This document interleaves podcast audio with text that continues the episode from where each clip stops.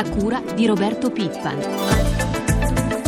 Buongiorno da Elisabetta Tanini, si apre una nuova settimana per i mercati finanziari che nei giorni scorsi hanno registrato un andamento fortemente volatile. In primo piano anche i nuovi richiami dell'Europa affinché il nostro paese rispetti gli impegni presi e l'allarme dell'agenzia Moody's è arrivato nella notte. Di questo altro parliamo con i nostri ospiti, il primo al quale do il benvenuto è l'analista Gianluca Gabrielli di Soprarno SGR. Buongiorno. Buongiorno. Allora, partiamo appunto dall'allarme, dicevamo, dell'agenzia Moody's. Nella notte ha detto che non è da escludere la possibilità di una serie di default tra i paesi dell'Eurozona e ha invitato ad attuare subito le misure di risanamento. Dottor Gabrielli, è uno scenario troppo allarmistico o la situazione è veramente così compromessa? Ma purtroppo io credo sia uno scenario realistico, nel senso che eh, la situazione da un anno a questa parte, da quando è stato varato, cioè il primo pacchetto di aiuti alla Grecia, che doveva essere risolutivo, in realtà ha mostrato a tutti che il problema dell'euro è un problema che ha radici lontane, abbiamo sentito prima eh, l'articolo del Corriere della Sera, io sono molto d'accordo, credo che i problemi essenzialmente dipendano dal fatto che l'euro è nato male, cioè è una struttura che non permette crisi di liquidità perché non permette ai paesi di poter riaggiustare le proprie posizioni commerciali con l'estero e quindi temo che purtroppo questo richiamo alla realtà, cioè del fatto che molti paesi o alcuni paesi dell'area euro possano avere un default, credo sia un richiamo da tenere ben presente. Nel fine settimana appena trascorso si sono diffuse le ipotesi di un nuovo patto di stabilità, domani si riunisce l'Eurogruppo a Bruxelles, si è parlato anche di un patto segreto franco-tedesco per creare una moneta unica a due velocità, con paesi più virtuosi e paesi periferici che dovrebbero adottare appunto una, me- una moneta invece meno forte. Questo, dottor Gabrielli, vuol dire in qualche modo la fine dell'unione monetaria, secondo lei risolverebbe poi la crisi dei debiti sovrani? Sovrani? Ecco, io credo sia l'unica soluzione seria, eh, quindi io mh, mm, temo che siano solo voci, ma se fosse vero credo sia la, l'unica vera soluzione seria di cui ho sentito parlare nell'ultimo anno e mezzo. Sarebbe per i paesi periferici la rinascita, non un problema perché finalmente avremmo la possibilità di mettere in piedi delle manovre di contenimento del deficit pubblico abbinate a una posizione di avanzo, avanzo commerciale, cioè potremmo tornare in quella situazione che era nel 92 quando tutti dicevano che era disastroso sul fatto che l'Italia potesse uscire dallo SME, in realtà poi dal 94 al 2000 abbiamo avuto i nostri anni di crescita più elevate in termini di crescita economica, in crescita di reddito e abbiamo avuto gli anni in cui abbiamo avuto, sono stati gli anni in cui abbiamo avuto il più grande avanzo commerciale come paese, eh, come sistema Italia. Dottor Gabriele, l'Italia però in questo scenario rischia di essere un po' emarginata, si sa insomma che paesi che avrebbero la moneta forte, il cosiddetto euro, sarebbero prevalentemente i paesi del nord Europa insieme a Francia e Germania, l'Italia invece, visto insomma, i problemi di conti pubblici che ha e visto che non sempre riesce a rispettare i parametri imposti, si troverebbe invece con i paesi mediterranei, quindi in qualche modo in una specie di serie B diciamo. Ecco, io credo che in realtà non sia più così, il mondo è cambiato. Le do un esempio perché non credo sia così. La Svizzera, che è un paese sicuramente virtuoso, un paese sicuramente competitivo, ha avuto necessità di svalutare del 20% della propria valuta, cioè la Banca Centrale Svizzera ha deciso di intervenire per indebolire la propria valuta. Questo per dire che nel mondo Oggi, visto la competizione dell'Asia e della Cina, c'è necessità di essere più competitivi anche attraverso il cambio. Quindi io credo anzi proprio il contrario, che una eh, svalutazione del cambio possa permettere il riequilibrio dei conti pubblici eh, in realtà la Grecia ci insegna che dentro l'euro i conti pubblici, le lacrime e il sangue non servono a nulla perché oggi la Grecia è nella stessa situazione in cui era un anno e mezzo fa. E, dottor Gabrielli, restiamo all'Italia. C'è stata forte tensione nei giorni scorsi sui nostri titoli di Stato. Nelle aste di venerdì scorso il Tesoro ha collocato 8 miliardi di bot semestrali e 2 miliardi di, 2 miliardi di CTZ con rendimenti balzati a livelli record. Le faccio sentire quali sono le prossime scadenze per rifinanziare il nostro debito nella scheda di Paolo Gira. I titoli di Stato italiani che andranno in scadenza nel corso del prossimo anno ammontano a circa 270 miliardi di euro, ma non è ancora certo quale sarà invece la quantità che dovrà essere collocata. Essa è infatti legata non tanto e non solo ai rinnovi, che vista la situazione appaiono comunque certi, ma anche al rendimento, all'andamento del debito e del fabbisogno dello Stato.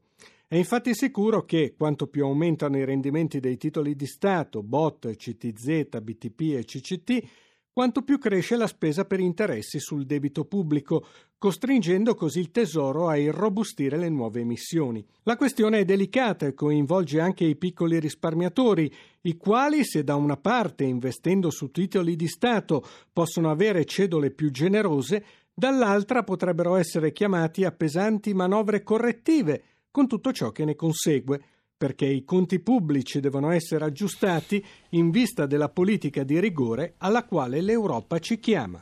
Dottor Gabrielli, prima di farle la domanda legata appunto alle aste, le dico un'ultima che è appena uscita, cioè il fatto che il Fondo Monetario Internazionale abbia smentito le indiscrezioni su un prestito all'Italia. Si era parlato di un prestito nei giorni scorsi, era stata la stampa, il nostro quotidiano, a dare l'indiscrezione di 600 miliardi di euro da dare all'Italia. Era un prestito da parte del Fondo Monetario Internazionale per consentire all'Italia di fare le riforme eh, nei prossimi 12-14 mesi. La notizia in questo momento sono uscite una serie di agenzie e è stata smentita. Il Fondo Fondo Monetario dice di non avere contatti con esponenti del governo italiano.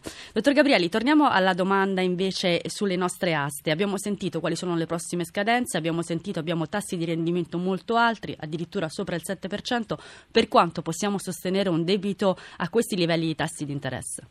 Ma questo purtroppo è una domanda a cui nessuno può rispondere perché eh, dipende dal mercato, cioè se il mercato crede che l'Italia possa avere un tasso di crescita dell'economia decente potremmo anche sostenere questi tassi di interesse per un anno, forse un anno e mezzo. Se il mercato invece ritiene, non sottoscrivendo le aste, che il tasso di crescita italiano possa essere molto basso, credo purtroppo non abbiamo neanche questo tempo. Quindi sicuramente eh, diciamo così, dipenderà molto dalle aspettative di mercato, in questo senso eventuali notizie tipo l'IMF possono fare bene, fermo restando che fornire liquidità a breve è, una, è un pannicello caldo, noi dobbiamo risolvere il vero problema che è la competitività nazionale. E questa purtroppo non si risolve con le riforme come dicono tutti perché per risolvere con le riforme ci vogliono decenni, Bisogna, ci vuole qualcosa di più eh, forte, quindi purtroppo temo che eh, i mercati non ci daranno quel tempo che le riforme necessitano. E come ogni lunedì c'è attesa, lei diceva dei mercati, c'è attesa per la riapertura, ci colleghiamo con Milano per un aggiornamento sulle piazze asiatiche e le previsioni per l'apertura di quelle europee. Buongiorno a Giancarlo Zanella. Sì, buongiorno. Tokyo ha chiuso poco fa eh, guadagnando l'1,56%, è positiva anche Hong Kong che guadagna più del 2%, Shanghai è sopra la parità. Previsioni per un'apertura positiva anche in Europa, la scorsa è stata una settimana piuttosto difficile difficile per i, le borse europee, eh, ad esempio Milano ha perso l'8,50% e perde circa il 31% dall'inizio dell'anno, eh, la scorsa settimana tensioni anche eh, sul mercato dei titoli di Stato, ricordiamo che per esempio i nostri decennali rispetto ai Bund tedeschi hanno segnato una differenza di rendimento di 500 punti base, oggi ricordo anche che è il cosiddetto BTP Day, cioè sì, si lo, possono lo vedremo, comprare... Giancarlo, lo vedremo più avanti nell'arco della nostra puntata. Sì. vediamo per però um, subito i cambi e il, il petrolio. Allora, per quanto riguarda i cambi, l'euro è sempre piuttosto debole nei confronti delle altre principali valute, nei confronti del dollaro è scambiato con un dollaro 33 eh, cent, il prezzo del petrolio in rialzo, il Brent quasi 108 dollari il barile, il VTI, il greggio americano, 98 eh, dollari e mezzo. Grazie a Giancarlo Zanella da Milano. Dottor Gabrielli, i mercati attendono indicazioni dall'Europa, in particolare dall'Eurogruppo di domani. Spagna, Grecia e Italia si sono impegnate a varare o stanno varando dure manovre di risanamento. Eppure proprio adesso abbiamo detto prosegue l'attacco della speculazione. Ma io credo purtroppo che valga il discorso fatto prima, ossia i mercati hanno capito, e bisogna che lo capiscano anche eh, chi governa, quindi anche l'Eurogruppo, che senza crescita eh, le, le, manovre correttive sono un buco nell'acqua. Prendiamo la Grecia, sono due anni di lacrime e sangue con quello che abbiamo visto tutti, che abbiamo sentito tutti, taglia le pensioni, i salari, dipendenti pubblici e quant'altro, chiuderanno l'anno con un deficit che è molto più vicino a quello di quando sono partiti, cioè circa 30 miliardi di euro, che non quello che era l'obiettivo, che era 16. Quindi senza crescita non si va da nessuna parte, anzi più ci accaniamo a tagliare le spese, a ridurre le, le, diciamo così, il deficit pubblico, senza crescita, più il deficit pubblico sale. Quindi io spero si esca da questo schema vizioso e si ricomincia a parlare di crescita perché senza questa ogni manovra restrittiva è lacrime e sangue assolutamente inutili perché ci riporta al punto di partenza. Grazie, gra- ce lo insegna. grazie dottor Gabrielli per essere stato con noi, buona giornata. Continuiamo a parlare di titoli di Stato con il secondo ospite di oggi, il dottor Franco Torriero, direttore centrale dell'ABI, l'Associazione delle Banche Italiane. Buongiorno. Buongiorno. Allora, dottor Torriero, l'agenzia Fitch ha declassato otto banche italiane, pesa in particolare l'esposizione dei nostri istituti bancari nei confronti del nostro debito pubblico. Quanto secondo lei dobbiamo tenere presente la valutazione di Fitch? Ma in questo momento è estremamente difficile dare una valutazione perché mi sembra che eh, i prossimi dieci giorni saranno veramente dieci giorni importanti per l'Europa e per l'Italia, sia l'appuntamento di domani e di dopodomani a Bruxelles dell'Ecofin, sia poi la riunione dei capi di Stato che ci sarà l'8 e il 9 di dicembre potrebbero creare quelle condizioni di superamento di quelle che sono le difficoltà che oggi stiamo incontrando. Abbiamo detto in apertura dell'allarme di Moody's che parla di crisi di liquidità in Europa. Questa secondo lei sta coinvolgendo anche il nostro sistema bancario? Ma, eh, in questo momento un po' tutti quanti, eh, non solo il settore bancario, ma eh, gli stessi debiti sovrani presentano delle eh, difficoltà nella raccolta a medio e lungo termine, data proprio l'incertezza dei mercati, questo è proprio il primo elemento, ma le misure che si stanno identificando, in particolare eh, devo dire proprio per creare quelle condizioni di una maggiore disponibilità delle risorse dovrebbero proprio creare quelle condizioni di superare questa situazione, però appunto è un tema un po' più generale che non riguarda solamente il nostro paese, riguarda l'Europa in termini, in termini più, più ampi e come abbiamo visto eh, la settimana scorsa ha riguardato la stessa Germania con, le, con, un'asta dei titoli tedeschi che non è andata sicuramente bene. Dottor Riero, voi oggi lanciate un'iniziativa legata ai nostri titoli di Stato, il BTP Day, ci può spiegare di cosa si tratta? Prima un ascoltatore ci chiedeva in una mail la differenziazione come strumenti tra i bot e i BTP, possiamo dare qualche chiarimento? Certo,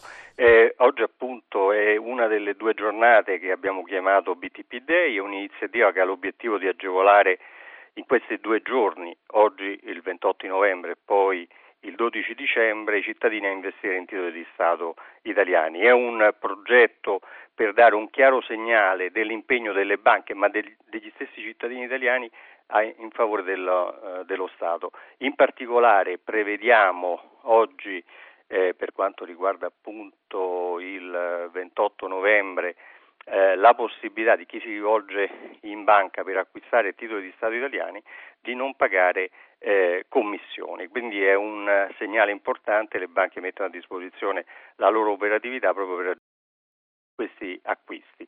Poi invece nella giornata del 12 dicembre eh, diciamo, al, ai cittadini la possibilità di poter acquistare i bot annuali in asta, quindi non riguarda il mercato secondario ma riguarda il mercato primario proprio per creare sempre quelle condizioni di non applicare le commissioni eh, che vengono pagate ai cittadini nel momento in cui acquistano nel mercato primario i titoli di Stato, in particolare i bot. Grazie dottor Torriero per essere stato con noi, buona giornata. 7, 53 minuti e 21 secondi, cambiamo argomento, parliamo della tecnologia al servizio delle imprese, parliamo in particolare del clouding computing che è la tecnologia che permette in pratica di svolgere esternamente alcune attività, alcune applicazioni non stando in ufficio. Per capire meglio sentiamo l'intervista di Enrico Pulcini. In che modo questa tecnologia e più in generale il web possono migliorare il lavoro delle imprese? Antonio Converti, amministratore delegato di Libero SRL. C'è uno studio di McKinsey che è stato realizzato per il cosiddetto G8 Internet che si è tenuto a maggio di quest'anno in Francia, che ha dimostrato che in particolare le piccole e medie imprese che usano il web crescano ed esportano il doppio rispetto a quelle che non lo usano affatto o che lo usano, lo usano poco. Cosa fate voi con questa tecnologia? In che modo la utilizzate al meglio? Dunque, noi offriamo una tecnologia di cloud, eh, sarà raggiungibile all'indirizzo cloud.libero.it. Il nostro portale è, è, è, un'applicazione molto impegnativa. Per darvi un'idea, occupava un intero data center. Ora tutta questa infrastruttura viene trasferita sulla stessa infrastruttura di cloud che poi offriremo al pubblico. Questo vuol dire un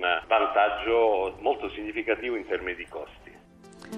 Il nostro approfondimento economico termina qui. Ringrazio Francesca Librandi per l'assistenza al programma e cedo il microfono a Pietro Plassina qui accanto a me, da Elisabetta Tanini. Buona giornata.